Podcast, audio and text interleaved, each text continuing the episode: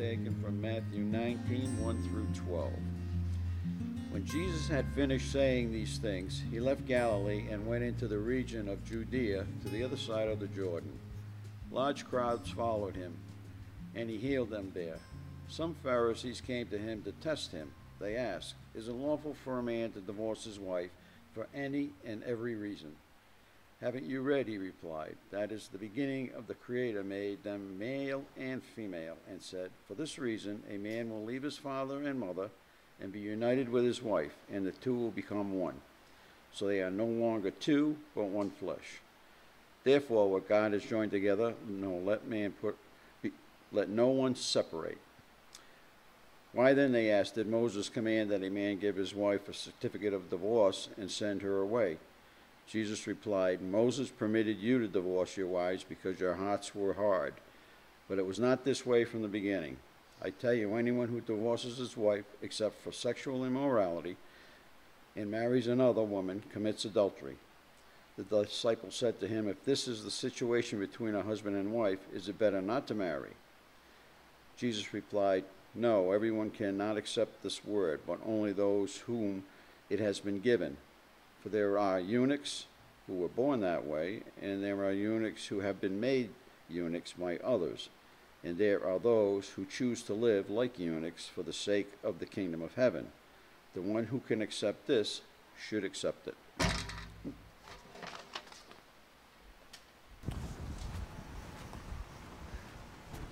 Thank you, Ernie.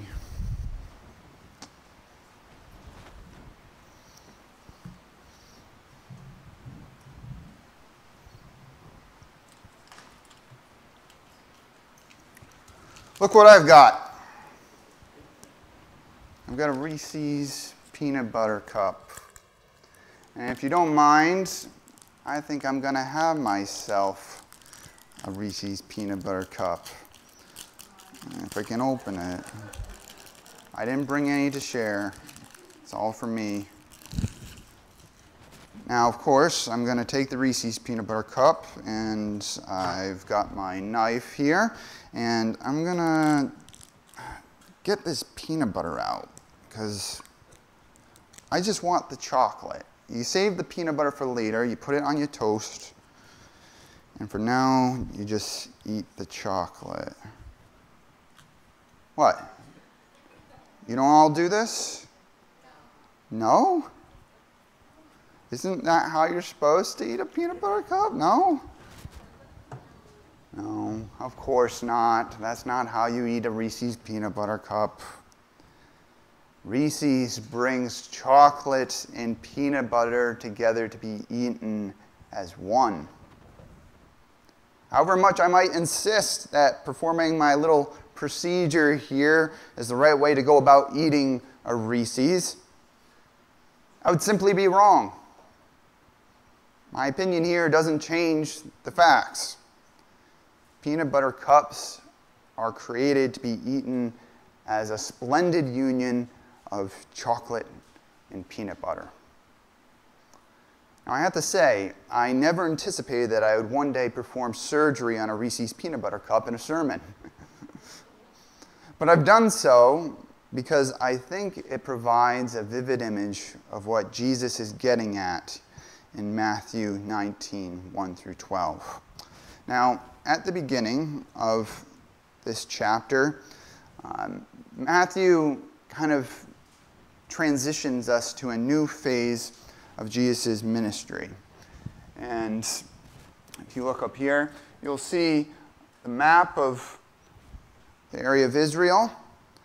And Matthew describes how Jesus left Galilee in order to head down to the area, the region of Judea. Now, he also says that he crossed the Jordan. And so we can imagine him coming down, the Jordan River is right here, comes down and he just crosses over. And that brings him into the area of Perea. So he's going to come down and make his way down to Jerusalem eventually, where he's going to ultimately be crucified. Um, but for now, he's in this area of Perea, which is the area um, that John uh, says in John 10 that John the Baptist was in the early days, baptizing. So, what is Jesus doing in this area? Well, Matthew says that he is healing people. In Mark 10, that in, in Mark 10, it says that he was teaching people. Basically, Jesus was doing exactly what he was doing in Galilee, teaching and healing, bringing the news of the kingdom of God. And as in Galilee, he is confronted by some of the religious leaders, in this case, the Pharisees. And as has become common, they decide they want to try to test him, try to trip him up. They ask in verse 3 Is it lawful for a man to divorce his wife for any and every reason? Now, the reason why this is a pretty good trap they're setting for Jesus is that there are different schools of thought on this question in Jewish society. And it all stems based off of the permissions that Moses gave in the Old Testament regarding divorce. In Deuteronomy 24, verses 1 through 4, says if a man marries a woman who becomes displeasing to him about uh, becomes displeasing to him because he finds something indecent about her and he writes her a certificate of divorce, gives it to her, and sends her from his house. And if after she leaves his house she becomes the wife of another man, and her second husband dislikes her and writes her a certificate of divorce, gives it to her, and sends her from his house, or if he dies, then her first husband who divorced her is not allowed to marry her again after she has been defiled. That would be detestable in the eyes of the Lord. Do not bring sin upon the land the Lord your God is giving you as an inheritance. So, in the form of instruction, this is all that Mo- Moses has to say on this. And it's kind of funny because it's like the most convoluted situation you can kind of imagine. But what's, what it's indi- indicating is that divorce was something that was happening um, in the time of ancient Israel. In Jesus' day, two schools of thought emerged on this question of when could a man divorce his wife. And the reason why it goes from man, you know, whether the man can divorce his wife is because it was a patriarchal society. Most of the decision was in the hands of the man. And most women probably wouldn't want to get a divorce because it would put them in a very um, dicey financial situation. Um, you, this is why in the early church you hear about the ministry to widows and orphans, because if you're a widow, it's tough to, for you to provide for yourself if you don't have a husband. So the two schools of thought were the Shammai school, which said that um, divorce, according to what Moses is saying here, is something which can um, be taken up if a wife has done something that is indecent, unchaste, adulterous. The other school, the school of Hillel, was much more broad minded in what you could use as grounds for divorce. They say that if your wife cooked you a bad steak dinner, you could divorce her on, that, on those grounds. Or if you found another woman that looked prettier, you could go and marry her and, and leave, leave your wife. And so you have these two competing schools of thought. And in fact, the school of Hillel was the one that is, was more popular in Jesus' day. It's not too surprising. I mean, it gives the most license, especially to the, specifically to the men, to just basically do what they want. And Jesus is, throughout his ministry, has been coming along and challenging the condition of people's hearts. Saying that even if you look at a woman or at a man with lust in your heart, you've committed adultery. But the Pharisees are testing Jesus here in order to kind of perhaps kind of divide and conquer. If Jesus says that, yeah, you can pretty much divorce for any reason, um, he'd make him distasteful in the eyes of the school of Shammai. If he says that, no, it's actually pretty stringent, the conditions in which you can divorce, uh, then he would anger kind of the popular opinion of his day. So, in his response, Jesus makes a move that actually upends this ploy um, of the Pharisees. Instead of looking to Deuteronomy as they might expect, Jesus goes back to Genesis to establish his position. So now here we're looking at verses 4 through 6. And um, what he's doing is he's going back to the beginning when human beings were created.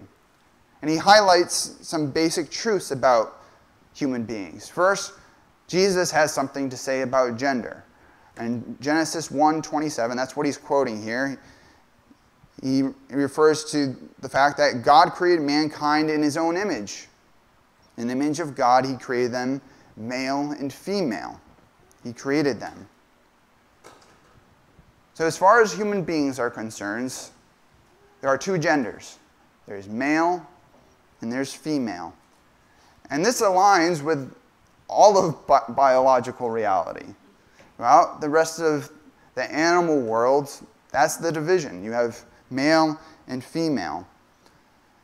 And what's more, Jesus goes on to say that male and female were created to relate to each other in a very special way. He says that God's pur- purpose in making us male and female is that we'd be able to become one, united as one, in marriage. And in his teaching here, he's referring from, to Genesis 2, uh, looking at verses 18 and 21 through 23, where Moses writes that the Lord God said, It is not good for the man to be alone. I will make a helper suitable for him. So the Lord God caused the man to fall into a deep sleep, and while he was sleeping, he took one of the man's ribs and then closed up the place with flesh. Then the Lord God made a woman from the rib he had taken out of the man, and he brought her to the man. The man said, This is now bone of my bones and flesh of my flesh. She shall be called woman, for she was taken out of man. That is why a man leaves his father and mother and is united to his wife, and they become one flesh. It's, a, it's really a quite beautiful picture because when, you, when we talk about God's creation of human beings, you can think of it as a uni, unitary whole that He made humans, and that humans are defined as male and female, and that the picture of humanity is captured insofar as they are together. Now, from these truths, Jesus draws his conclusion in verse 6. He says, Therefore, what God has joined together, let no one separate. So, what is Jesus saying here? What Jesus is saying here is that marriage is not man's idea, marriage is God's idea. It's not a mere product of culture. And in its essence, it cannot be changed by culture. The second thing that it indicates is that however much our society might try to innovate marriage by confusing and multiplying partners, these are not marriages. And the reason for this is because our moral reference point is the beginning. It goes back to God's design and intent. Our moral reference point is not the 21st century in terms of what popular opinion says. It's not even the 1950s, which some of us might look back fondly on. Our moral reference point is what did God do in the beginning? What was his intent for mankind? The one flesh union between husband and wife is not a mere metaphor. It's a substantial reality which, when broken, has consequences. In short, what Jesus has declared here is that no one has the authority to break this union except God Himself. This is why throughout the Bible we see permission given for men and women to remarry after their spouse dies. God's the one who determines our days and how long our union with our spouse will last. Jesus' statement here can't be any stronger. The Pharisees recognize this and eagerly latch onto what seems to them to be a glaring inconsistency. Looking at verses 7 through 9, specifically verse 7, they ask, Why then did Moses command that a man give his wife a certificate of divorce and send her away? Seems kind of like a real gotcha moment. But Jesus doesn't back down. Verses 8 and 9, Jesus says, Moses permitted you to divorce your wives because your hearts were hard. But it was not this way from the beginning. Again, that's the reference point. It was not this way from the beginning. I tell you that anyone who divorces his wife, except for sexual immorality, and marries another woman, commits adultery. So, looking back at Deuteronomy 24, we notice here that Moses does not command divorce. That's kind of the wording here that the Pharisees use, kind of suggests that that's what Moses is doing. But that's not what he's doing. He's just giving permission based on the hard reality that is in place in ancient Israel at that time. And the hard reality is the hardness of the human heart. Now, as you know from studying the Old Testament, Israel was not righteous in the way that God desired her to be. They were disobedient in every turn. So, if God had required them to not divorce, to be faithful as He desired them to be, this would have just brought even more judgment upon them. And it could have led to some real hurt for women. Because there's a per- certain protection that's given when a woman is at least given the certificate of divorce in ancient times. Because if a man just abandoned his wife, then his neighbors, everyone else, they could they might just think like, oh, this woman is an adulterer, a prostitute, a harlot, something like that. By giving her a certificate, what's being publicly stated is that she hasn't really done anything that should lead to her being exiled from society.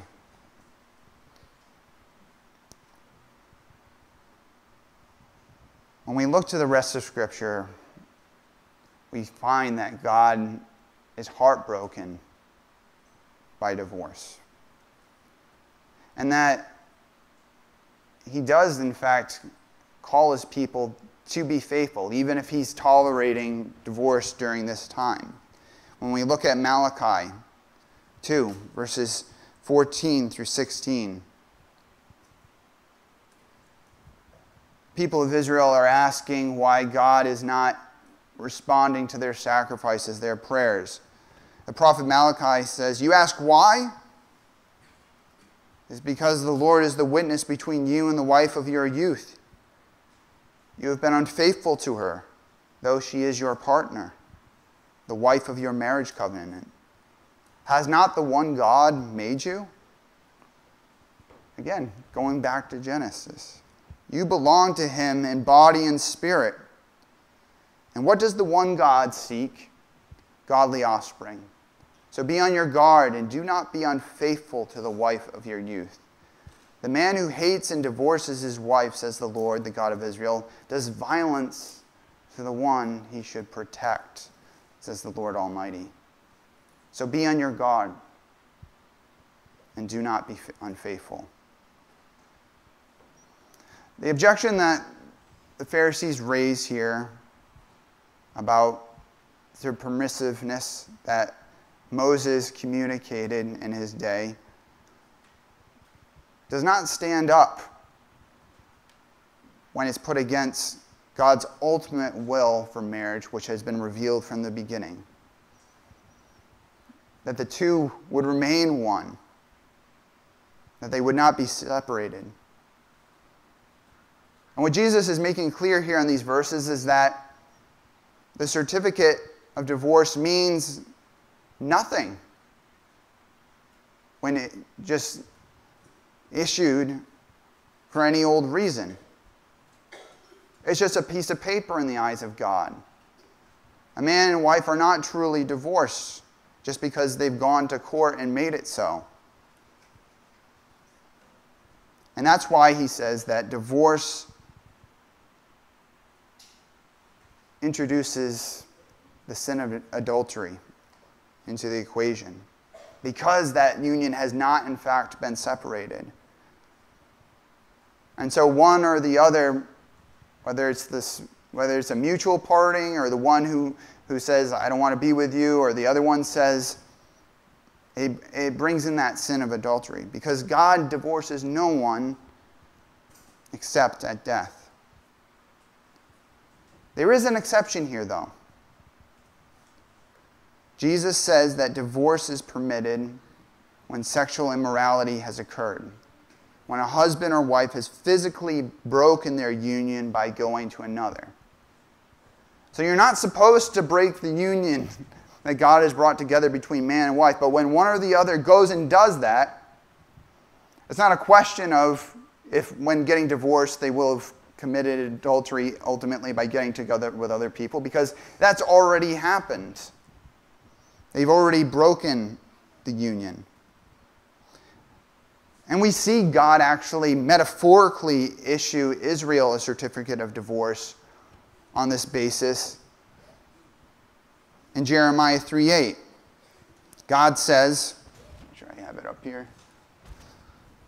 I gave faithless Israel her certificate of divorce and sent her away because of all her adulteries.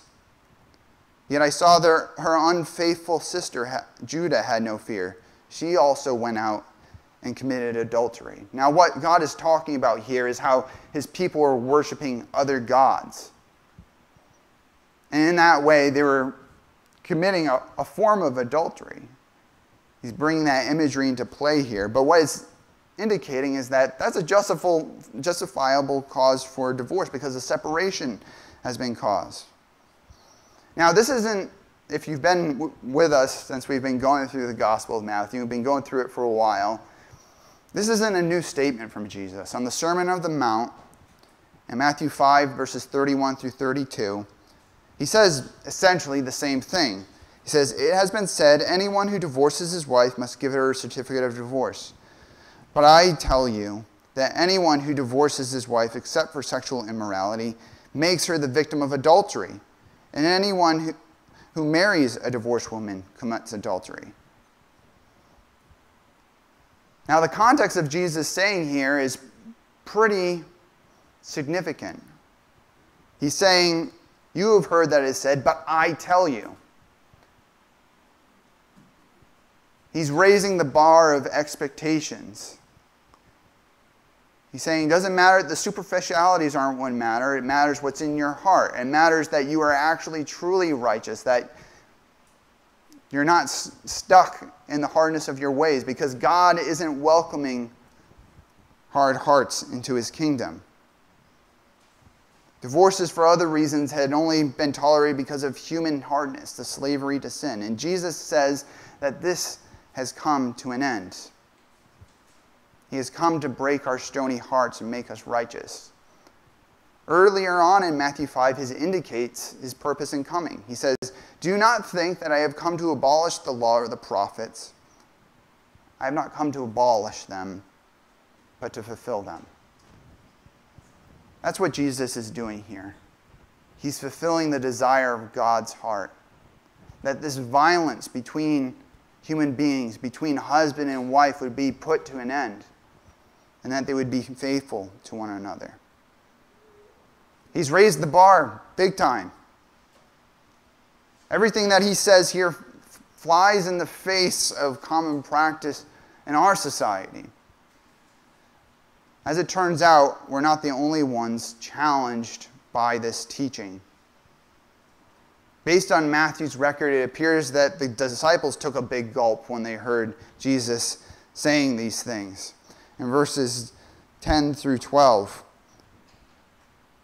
In verse 10, the disciples say, If this is the situation between a husband and wife, it is better not to marry. Now, it's interesting to imagine how they may have said this to Jesus. This is the one thing that the words can't capture. They can't capture the inflection of the voice and all of that. Were they saying it kind of under a cold sweat, like, oh, gee, like no one should get married then? Or with a bit of jest, like, oh, wow, I guess we better not get married, buddy, otherwise we're, we're, we're stuck for life, kind of thing. Whatever the case may be, Jesus takes them seriously on their suggestion. But he says in verse 11, not everyone can accept this word, that is, not to get married, but only those to whom it has been given. So, not marrying is an option. Some have no sexual desire. Some men in that time had had that desire physically removed so they could serve in ancient courts with women. But then Jesus also says some live like eunuchs for the sake of the kingdom of heaven. And of course, included among that crowd is Jesus himself, because Jesus was never married. And he remained unmarried for the sake of the kingdom.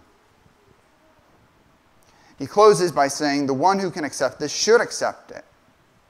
But so, up to this point, he has affirmed the goodness of marriage, that this has been God's creative intent. But now he's also affirming the goodness of singleness, specifically as it's given over to serving the kingdom of God. And Paul echoes Jesus' valuation here in 1 Corinthians 7 32 through 35. And if you have a chance to read 1 Corinthians 7, Paul has a whole lot more to say about all, all of this, about divorce and remarriage and singleness. But for now, I want us to look at this about singleness. He says, I would like you to be free from concern. An unmarried man is concerned about the Lord's affair, how he can please the Lord. But a married man is concerned about the affairs of this world, how he can please his wife, and his interests are divided. An unmarried woman or virgin is concerned about the Lord's affair. Her aim is to be devoted to the Lord in both body and spirit. But a married woman is concerned about the affairs of this world, how she can please her husband. I am saying this for your own good, not to restrict you, but that you may live in a right way in undivided devotion to the Lord. So, Paul's intent in these verses is not to command people that you must be single. You must be single to serve the Lord. This is why I'm allowed to be married, um, unlike in the Catholic Church. Because you don't have to remain single in order to serve the Lord. But being single can open up opportunities to serving the Lord that it's difficult to pursue if you are married. There's some mission fields that would be very difficult to go into if you were married and you had a family. You wouldn't want to bring kids into those situations. All together here in these verses, the point that Jesus is driving home is that whether single or married, we must conform our lives to the way of God's kingdom and honor the reality of the one flesh union between male and female in marriage. We should not destroy the Reese's by separating the chocolate and peanut butter. Now, speaking personally as a pastor, it's always difficult for me to preach on these passages like this because I know all of us have gone through situations. Some of us have been divorced, some of us have been remarried. And I would hate you to think that everything here rests on the authority of my opinion. Because my opinion doesn't really matter. Your opinion doesn't really matter. What matters is what God's Word says. And Jesus is speaking very, very clear here. Divorce is not justified because a husband and wife don't get along. It's not justified just because you found someone more attractive. It's not justified just because the sparks of romance are gone. we have no right to tear apart what God has forged together as one. Sometimes one spouse or the other dares to do this by committing adultery. Jesus says that divorce and remarriage is permitted in that circumstance. Offering some further instruction, Paul also says in 1 Corinthians 7 12 through 15 that believers married to unbelievers shouldn't seek divorce. They should stay with their unbelieving spouses, but also that they don't need to put up a hard, dig in your heels resistance if the unbelieving spouse is insistent that they divorce. Paul says that the believer is freed from the marriage. Because our greater priority is to live at peace. Our greater priority is to honor our union with Christ than to honor our union with an unbeliever at any cost. Notably, Jesus does not say anything about situations of abuse, but we shouldn't take his silence here to mean that a person can't seek separation and protection, and if need be, divorce from an abusive spouse. Insisting that someone remain in dangerous circumstances would go against the command to love our neighbor. Apart from Christ, it is very difficult to live like this. Experience tells us this, and so does our country's divorce rate of nearly 50%. With Christ, though, it is possible for us to honor marriage. When we come to Christ, we die. We die to our old selves, and a new way of life is open to us. Paul describes this reality when speaking to the Ephesians in Ephesians 4, verses 22 through 32.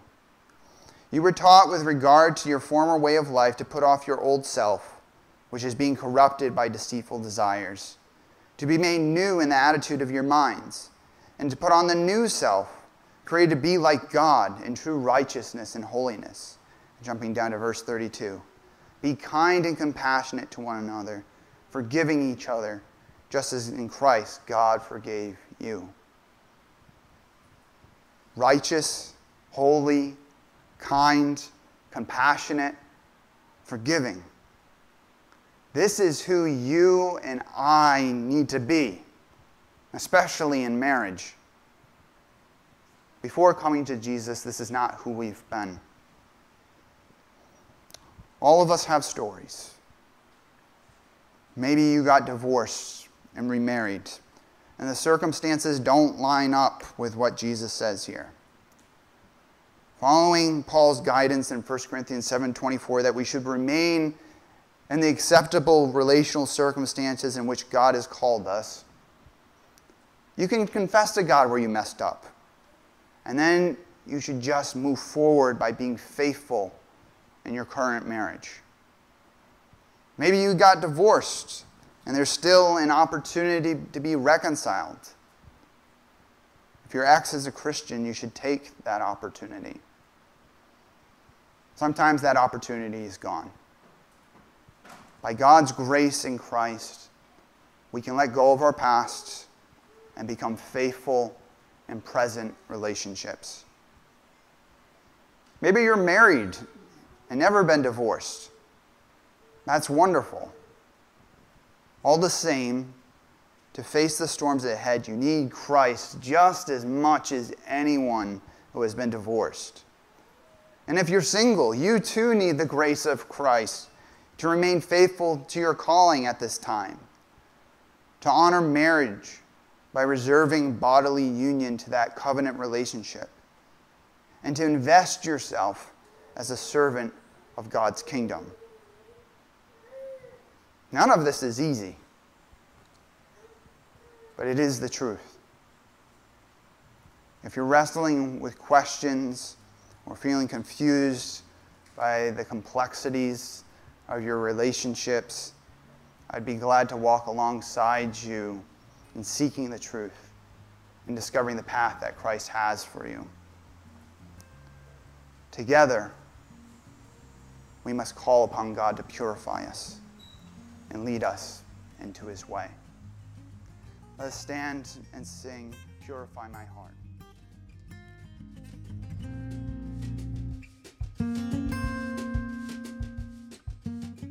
Hey there, Pastor Tom here.